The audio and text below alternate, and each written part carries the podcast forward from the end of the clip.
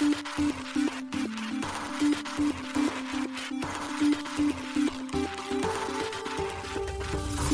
しい経済ニュース。この番組では現当社のメディア新しい経済が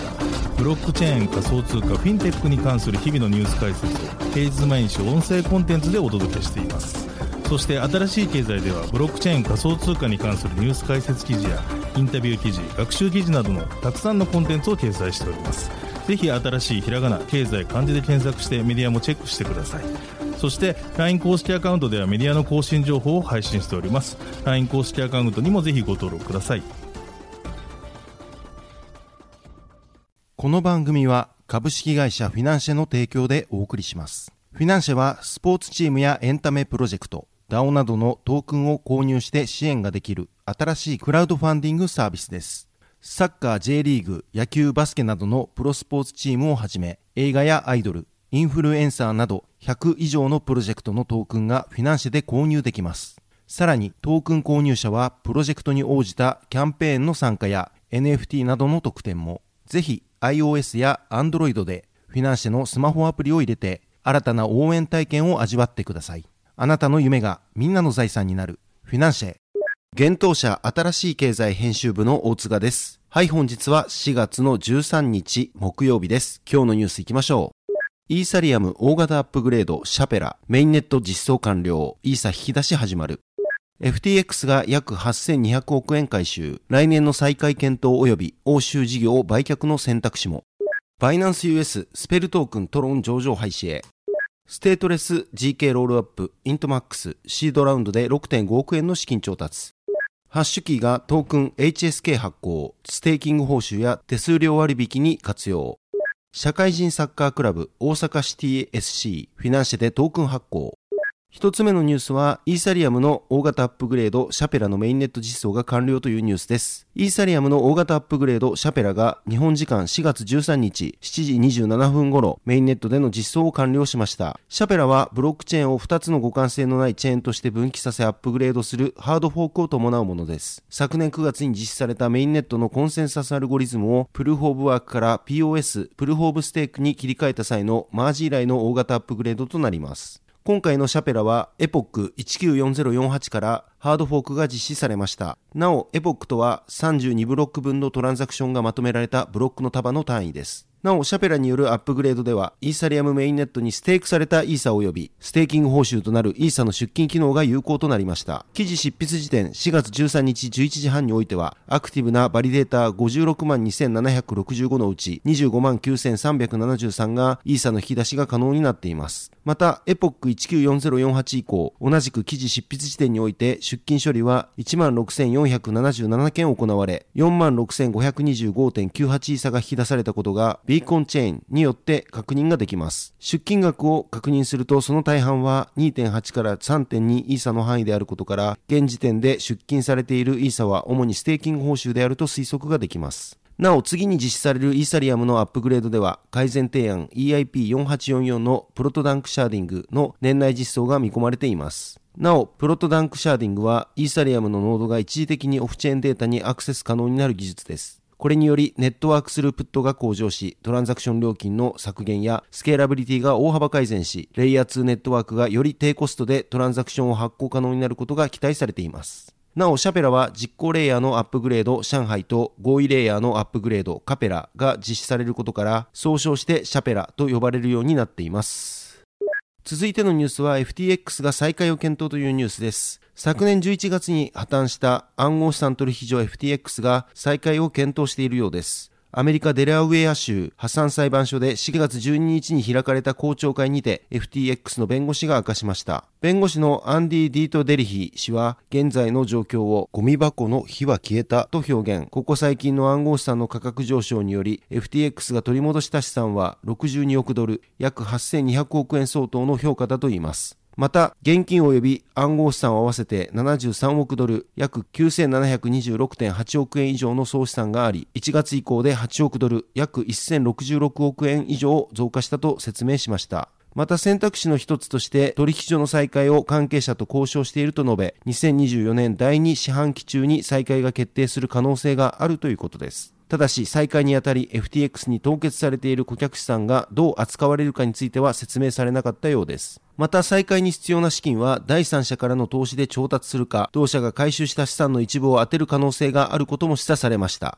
FTX の資産は負債者への払い戻しについて裁判所からの最終的な承認を得るまで動かすことはできないということです。ティート・デリヒ氏によれば今年中に承認される可能性は低いとのことです。FTX の再開可能性については同社最高経営者のジョン・レイ氏が1月19日にウォール・ストリート・ジャーナルに事業再生の可能性を検討していることを明かしていました。また FTX はスイスの裁判所がモラトリアム手続きに関する請願を求めていたことも4月12日に発表。この請願は FTX ヨーロッパによって提出されました。モラトリアム手続きとは法令に基づき、債権者が債務者に対し、債務返済を一定期間猶予することです。これにより FTX の欧州部門はアメリカ破産裁判所に従い、事業売却の可能性を含む選択肢の検討を進めることができるようになったということです。FTX ヨーロッパは FTX のチャプター11に含まれています。FTX ヨーロッパは今年3月、ユーザーが出勤依頼できるサイトを開設していますが、これはモラトリアム手続きで変更されることはないということです。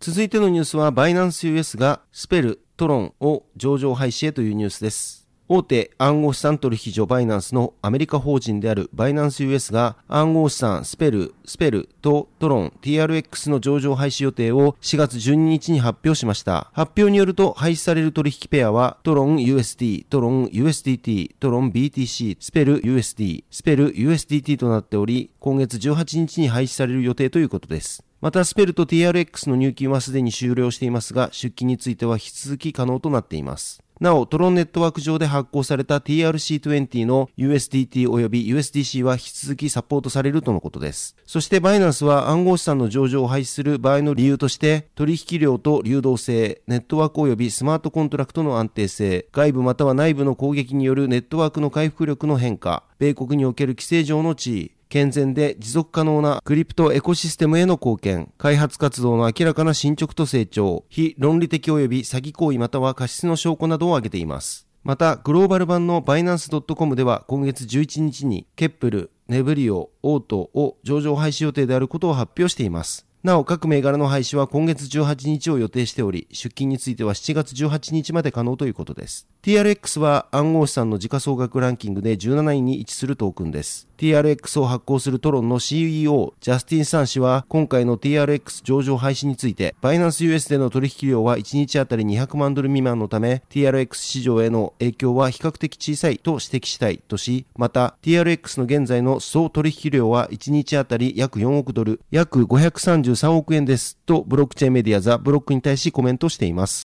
続いてのニュースは、旅団システムズがシードラウンドで6.5億円の資金調達というニュースです。ステートレス ZK ロールアッププロジェクト、イントマックスを開発する旅団システムズがシードラウンドによる6.5億円の資金調達完了を4月13日に発表しました。イントマックスは日本人起業家の日置レオナ氏及び藤本真衣氏がコファウンダーを務めるプロジェクトです。今回のラウンドには、ハッシュキーキャピタルや B ダッシュベンチャーズ、マスクネットワーク、イーストベンチャーズ、MZ、Web3 ファンド、タネ、ハイパーリズム、アルケミーベンチャーズなど多くの投資家が出資参加しているということです。また、旅団システムズは今回のリリースにて今回のロードマップも発表しています。イントマックスは2023年第2四半期にイーサリアムメインネット上での試験運転を開始、また、同年第4四半期には、イントマックスのメインネットローンチをし、自由なバリデータ、マイナーの参加を可能にするということです。なお、メインネットローンチ初日からシーケンサー、順番を制御するコントローラーの分散化を行うということです。 ZK ロールアップとは暗号技術を利用した証明技術、ゼロ知識証明、 zero knowledge proof、ZKP 活用のロールアップのことです。ロールアップは元となるブロックチェーンのセキュリティなどを活用しながら、ガス代やネットワークの混雑解消を図るスケーリングソリューションです。イントマックスはこの ZK ロールアップをバリデーターがデータを保持しないステートレスな形で提供します。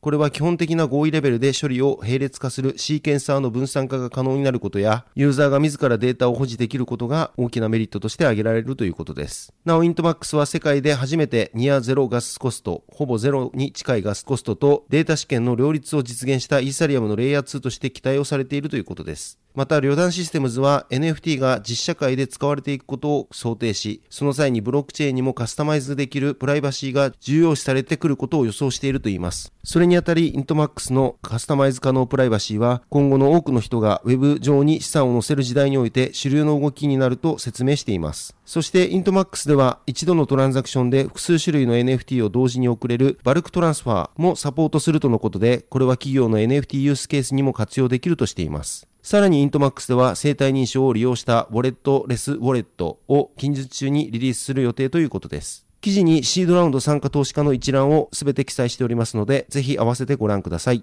続いてのニュースは、ハッシュキーがトークン HSK 発行を発表というニュースです。香港を拠点にブロックチェーン技術の導入を支援するハッシュキーグループが、プラットフォーム用ネイティブトークン HSK ハッシュキーエコポインツを発行することを4月12日に発表しました。HSK トークンはハッシュキーが展開する取引所ハッシュキープロをはじめとしたハッシュキーエコシステムでの利用報酬として配布される予定です。また今後は他のサービスの報酬プログラムにも採用され配布が行われる予定だといいます。また、ホワイトペーパーによると、HSK トークンのユーティリティの一例として、ハッシュキープロでの取引手数料の割引や引き出し手数料の免除や、同社が提供する Web3 パスポートが作成できるプラットフォーム、ハッシュキー DID でのサービス料支払いや、限定 NFT の購入などへの利用が想定されています。また、現在開発中である分散型取引所 DEX、ハッシュキー DEX でも利用できる予定ということです。HSK トークンはイーサリアムブロックチェーンのトークン規格である ERC20 で発行されており、総発行枚数は10億枚に固定されています。またトークンのスマートコントラクトはブロックチェーン上のセキュリティを提供するスローミストによって監査されており、ホームページ上でホワイトペーパーが公開されています。HSK トークンはその総供給量65%がエコシステムの成長に、30%がチームに、5%が予備資金に割り当てられています。なお、ハッシュキーは HSK トークンの発行のためにパブリックセールや資金調達を行っていない。また、ハッシュキーは HSK トークンを定期的に買い戻しとバーンを行うことを発表しており、将来的にはトークンの供給枚数が減少していくデフレモデルになるよう設計されているということです。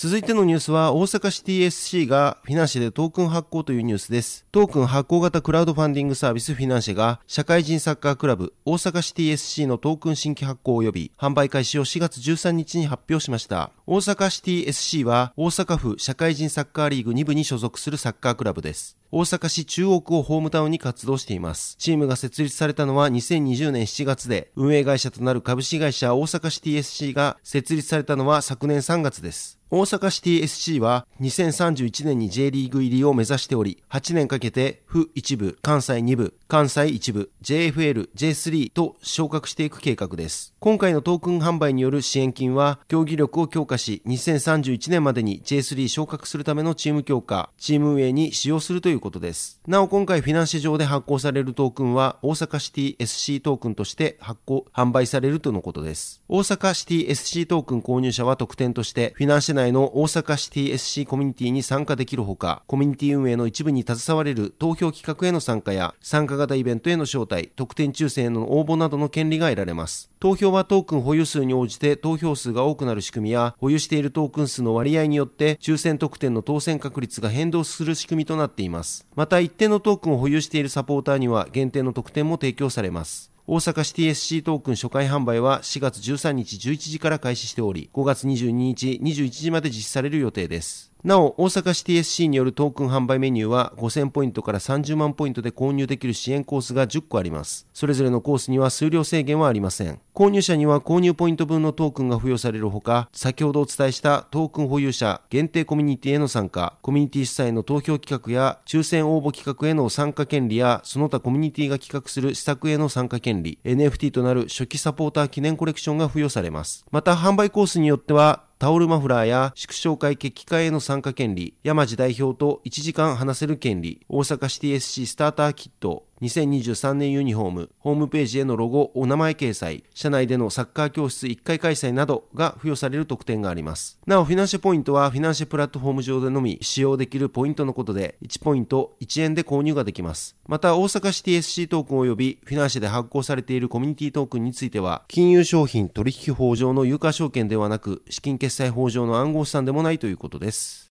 はい、本日のニュースは以上となります。このように私たち、新しい経済編集部では、ブロックチェーン暗号資産に関するニュースを平日毎日ラジオで配信をしております。本日ご紹介したニュースはすべてサイトの方に上がっております。ぜひサイトの方も見に来てください。新しいひらがな、経済漢字で検索して見に来ていただければと思います。それでは本日はありがとうございました。